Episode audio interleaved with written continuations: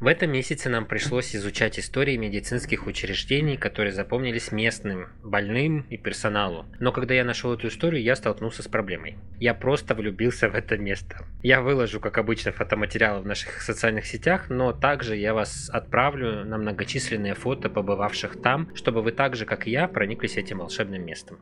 Ребята, привет! Меня, как всегда, зовут Артем, вы слушаете подкаст «Охотники за историями», подкаст, в котором мы, вместе с моей соведущей и с автором Настей, рассказываем вам интересные, странные, мистические, жуткие истории со всего света. Настя, привет! Всем привет! Кстати, истории мы сегодня будем не только рассказывать, но и обсуждать вместе с нашей подругой, другом нашего подкаста Юлей. Юля, привет! Я вам всем рада, здрасте! Присоединяйтесь к нашим обсуждениям и вы. Для этого переходите в наши соцсети по ссылкам в описании и пишите ваше мнение в комментариях. Мы с удовольствием почитаем и ответим. Но перед тем, как начать, мы должны сказать, что наш подкаст выпускается исключительно в развлекательных целях. Мы за взаимное уважение, соблюдение законодательства против насилия и неправомерных действий. А все истории, озвученные в подкасте, созданы на основе открытых источников и не претендуют на стопроцентную точность. В первой строке описания к выпуску мы указали маркер заглянув в которые вы самостоятельно можете решить, приемлемы для вас темы, озвученные в подкасте или нет. Если что-то не так, просто переходите к следующему выпуску. Мы уверены, вы обязательно найдете что-то интересное для себя. А сейчас самое время поставить сердечко, звездочку или большой палец вверх к этому выпуску. Вы всегда сможете вернуться и отменить его, если выпуск будет недостаточно хорош для вас. Не забывайте подписываться для получения новых эпизодов. Приятного прослушивания.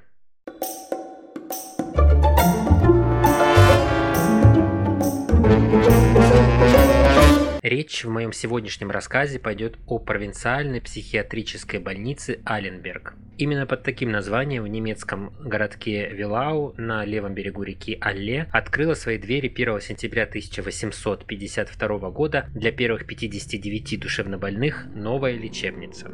Причина открытия новой больницы весьма банальна. Нехватка мест в регионе по оказанию квалифицированной помощи душевнобольным, насколько она могла быть квалифицированной в те времена. Сама больница была построена очень быстро, всего за 4 года. Первых больных сюда привезли из Кёнигсберга, где не хватало мест для таких пациентов.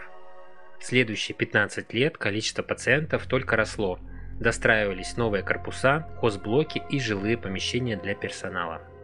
В итоге она стала своеобразным городом в городе. В 1873 году здесь было уже 250 пациентов и почти столько же персонала а к 1900 году количество постояльцев в психбольнице выросло до 1000 человек. В те времена выявление больных такого рода было довольно условным, да и немногие говорили о проблемах такого рода, и количество в тысячи человек было просто огромным. А чтобы попасть сюда по современным меркам, не нужно было даже болеть шизофренией. Было достаточно лунатизма или современной депрессии. Я со своим лунатизмом был бы в числе первых. 52. Да. А их там принудительно туда? Если условно тебе поставили диагноз, кто... То ты должен лечь в больницу. То ты лечишься, да, без вариантов. А лунатизм разве лечится? На тот момент считали, что это психологическое расстройство такое, которое должны лечить. Короче, Артем бы точно сидел в психушке. Всю жизнь. Всю жизнь. Сюда пациентов свозили со всей Восточной Пруссии и других частей Германии. Среди людей, проживающих недалеко от психушки, даже ходила устоявшаяся фраза «он из Аленберга», что означало, что он не в себе, ну или куку. -ку. Короче, псих. Как вы относитесь к психбольницам? Да нормально относимся, лишь бы не мы там находились. Если ты говоришь про психбольницы 19 века, крайне отрицательно я к ним отношусь. А Что, если боишься говорим... это электрического тока? Там такие чудеса Лоботомия, да. Творилось, да. Да, лоботомия, выдирание зубов. Электрошок. Электричество это на самом деле тогда было еще шикарным таким, знаешь. Ванна со льдом. Не всем его давали, да. Дробильные, дробильные машины. Штуки, да. А если про современные больницы говорить, то, то нормально. Я скажу так. Они нужны. Понятно, что нужны. Просто э, у меня всегда абсолютно когда я вижу психиатра, ощущение такое, что он наркоман.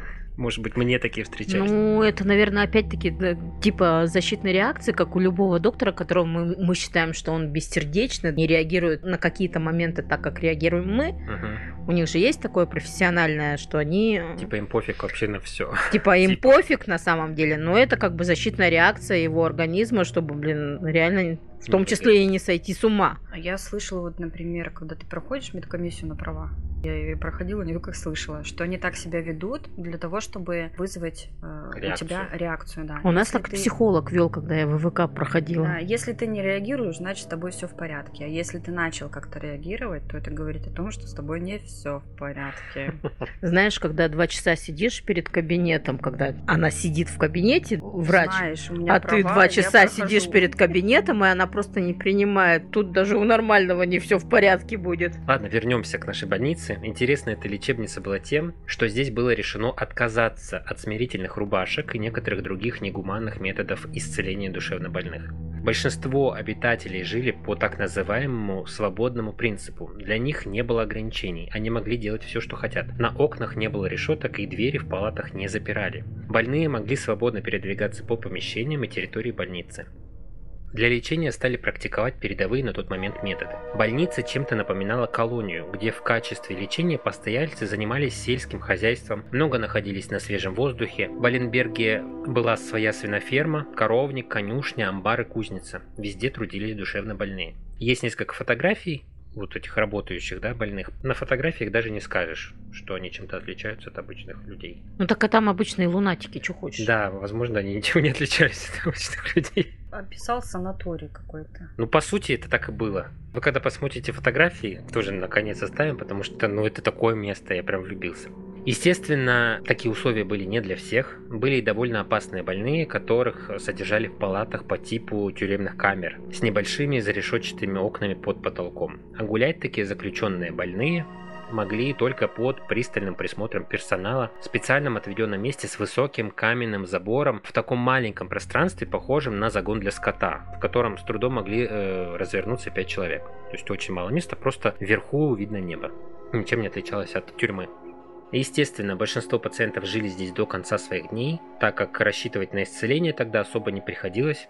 По сути, это был пансион, где люди просто доживали свой век, ну и работали. В 1909 году количество обитателей резко уменьшилось из-за эпидемии оспы, которая не исключила из своих планов и умалишенных. А затем практически сразу наступила Первая мировая война, которая шла буквально за воротами Аленберга. Как результат, это привело к отсутствию финансирования, голоду и гибели пациентов от недоедания, туберкулеза и вспышек гриппа. К 1918 году население лечебницы уменьшилось практически вдвое, до 586 человек. Грустненько. Все вот эти эпидемии э, При подкосили. том, что выжили наверняка только те, которые в этих Сидели сидели там там, отдельно загон. от других. Загон для скота, у Ага. которых. Пациенты стали прибывать сюда уже со всей Германии в военное время, как вы понимаете, и постояльцев насчитывали аж 1400 человек. Это самое большое количество за все время. Секундочку, зачем они доехали? Была война, и на территории Германии особо лечебниц не было, одевать куда-то больных надо было, соответственно, их всех свозили на какие-то окраины. превратились в психушки в госпиталь. Нет, Нет, это всех псих... Психов психованных. То есть в, в А, других как местах не было. Нет. да? Была война, многие больницы закрылись, какие-то там использовались в военных целях, ну или просто закрылись, потому что оккупированные. Со всех психушек свезли в одну психушку. Ну, с каких-то психушек привозили, потому что ну не было места. То есть просто свозили на, на, а на окраину на какую-то Ну, ненужную я поняла, психушку. освобождали те психушки для Чего-то, солдат, допустим, да, а этих вывозили туда. да. Ну, соответственно, 1400 человек прибыло в эти времена. Но это были очень страшные времена. У власти в Германии были тогда нацисты, в идеологии которых душевнобольные люди не имели никакого сорта и подлежали истреблению. Те, у кого были не тяжелые формы болезни, типа, видимо, лунатизма, и кого согласились забрать родственники, распустили по домам. Остальным была уготовлена кофейня Кайзера. Знаете, что это такое? Ну, это звучит Не что-то стрёмно как-то. Я напряглась. Ну, я думаю, что это какая-то смерть им была уготована. Кофейня Кайзера – это специальный фургон, в котором умершляли людей угарным газом. То есть остальных просто уничтожили. Эти фургоны, кстати, впоследствии широко использовались и на оккупированных территориях СССР. После того, как корпуса лечебницы были очищены от больных, на территории Аленберга разместился гарнизон СС. И находился он здесь до самого окончания Второй мировой войны. Наступила Вторая мировая. В советское время, после перехода Восточной Пруссии в состав СССР, территория стала дислокацией казарм для танкового полка советской армии. А позже тут находилось сразу четыре военные части. Зенитно-ракетная бригада, радиотехнический полк и две номерных военные части. В 2013 году, во время реформ Сердюкова, военные покинули территорию Аленберга, и с тех пор она превратилась в довольно жуткую заброшку в России. Если что, это Калининградская область, поселок Знаменск на берегу современной реки Лавы.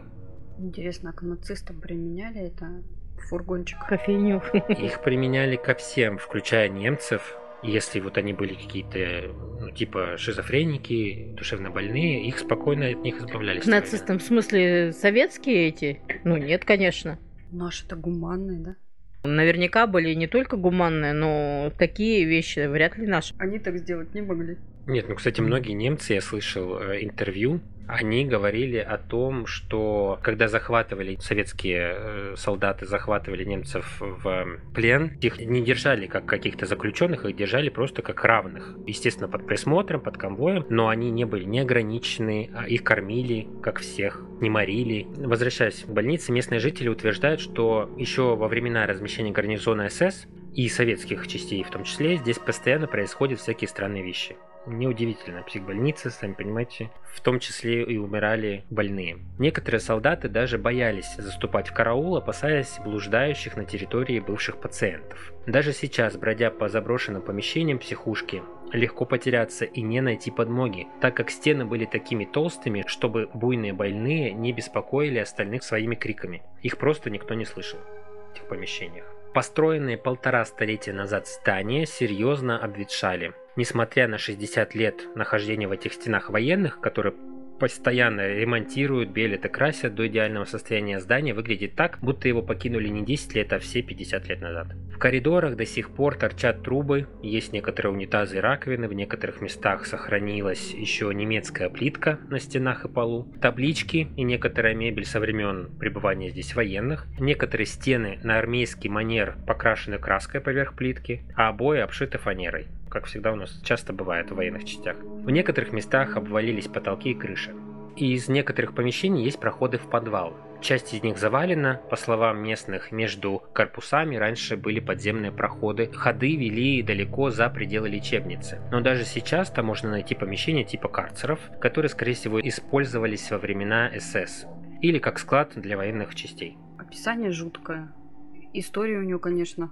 Что это за описание жуткое? Ого. Он с таким воодушевлением о нем рассказывает, что Я- там я замечательно, что там, Мне блядь, всегда- коровники, свинарники. Нет, что- первая часть мне нравится. Мне потом вот не понравилось. Мне вот эта вот фраза «освобождали место» Вообще прям, я себе представила, что там делали с людьми. Да ты даже даже не представь и рассказал. Жалко так вообще капец. Ну и город в городе. Очень быстро росло здание. От 52 пациентов до 1000 там с лишним. Что касаемо подземных переходов, ну, мне кажется, они действительно там должны быть. Если Ну, он город в городе, да, надо же было как-то бы- быстро передвигаться. Какая Это красота. основное здание в центре. По кругу вот эти вот э, корпуса для А, больных. ну теперь понятно, почему нацисты выбрали. Ну это действительно... Это современные фотографии, то есть оно Красиво существует, это выглядит. здание. Это То есть сейчас она исторический современная фотография, но сейчас вот это типа полуразрушенное Это состояние. полуразрушенное состояние. Представляешь, когда оно Пока было в своем этом в пике? лучшем виде. То есть вот это основной комплекс зданий. Есть еще, память. Но об этой заброшке заботятся.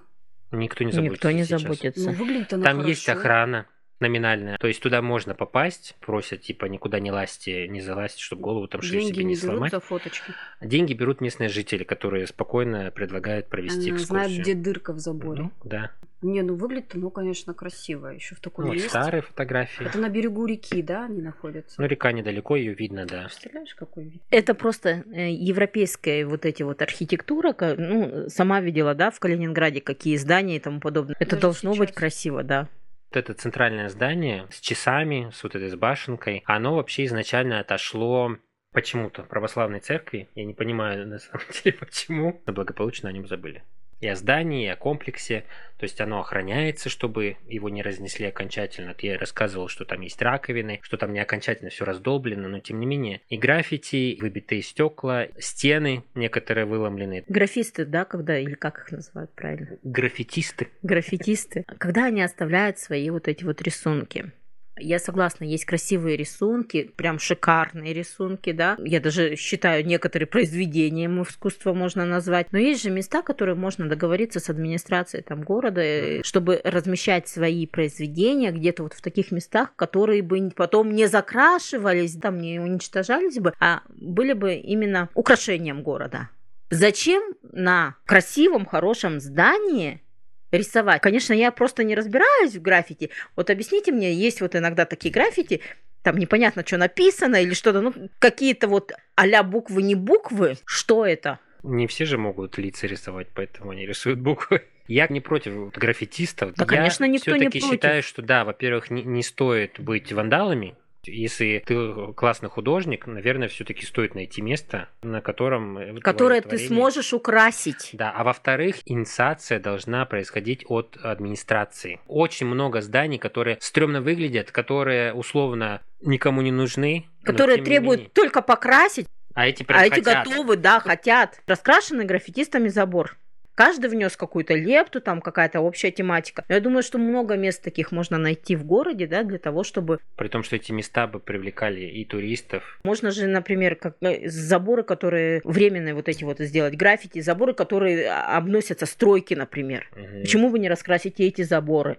Интереснее, да, и симпатичнее, если бы это был разукрашенный красиво забор. Здание продолжает ветшать, туда продолжают ходить люди. В социальных сетях есть целая группа, посвященная этому комплексу. То есть люди ходят туда, фотографируются, фотографируют места, фотографируют кругу и выкладывают в эти группы. А там нет вот как у нас, допустим, в больнице Амбрелла, Зеленой рощи, криминальной какой-то подоплехи. Там все-таки есть охрана. То есть это закрытая территория, но при этом все там гуляют.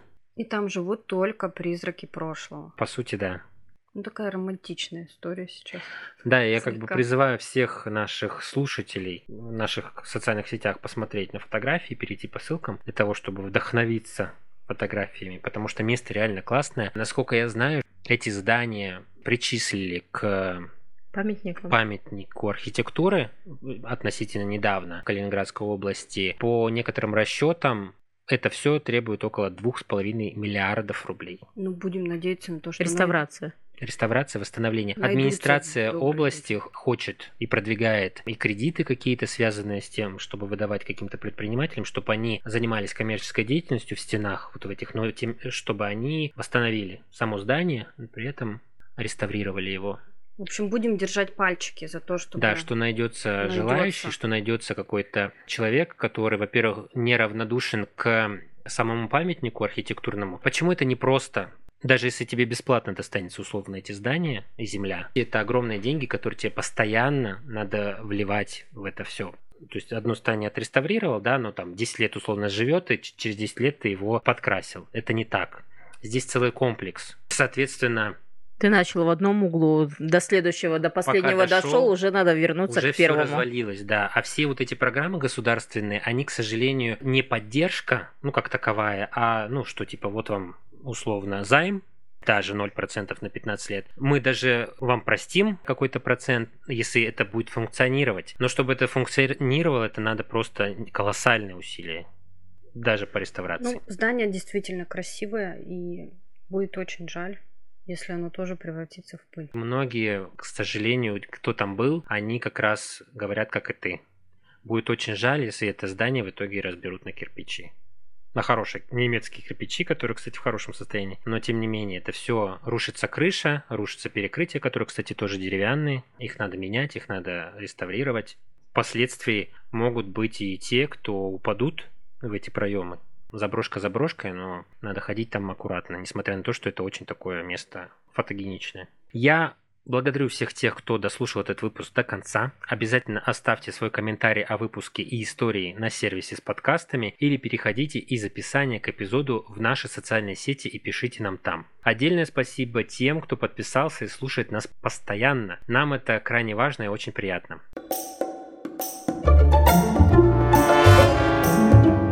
thank you у нас для вас есть еще два полноценных бонусных эпизода в этом месяце, которые будут также о больницах и лечебницах с интересной историей. Мой эпизод будет об огромном комплексе больниц, который населяло до 10 тысяч больных, а Настин Мой бонусный выпуск будет посвящен месту, где должен был жить Бог, а поселился дьявол. Но подробности уже в самих выпусках, которые доступны на наших площадках по подписке. ВКонтакте, Одноклассники, Boosty, закрытом Телеграм-канале и SoundStream. Все ссылки в описании. Эти и другие бонусные эпизоды, а также ранний доступ к стандартным выпускам есть у всех тех, кто желает помочь нашему подкасту развиваться и становиться лучше. А для всех неуверенных на сервисе SoundStream есть двухнедельный бесплатный доступ к бонусам, во время которого вы можете послушать выпуски и решить, нужна вам подписка или нет. Если вам хочется нас слышать еще чаще, то подписывайтесь на наш второй подкаст «Письмо без отправителя», где я читаю ваши истории из жизни без имен, обсуждаю содержимое писем вместе с друзьями.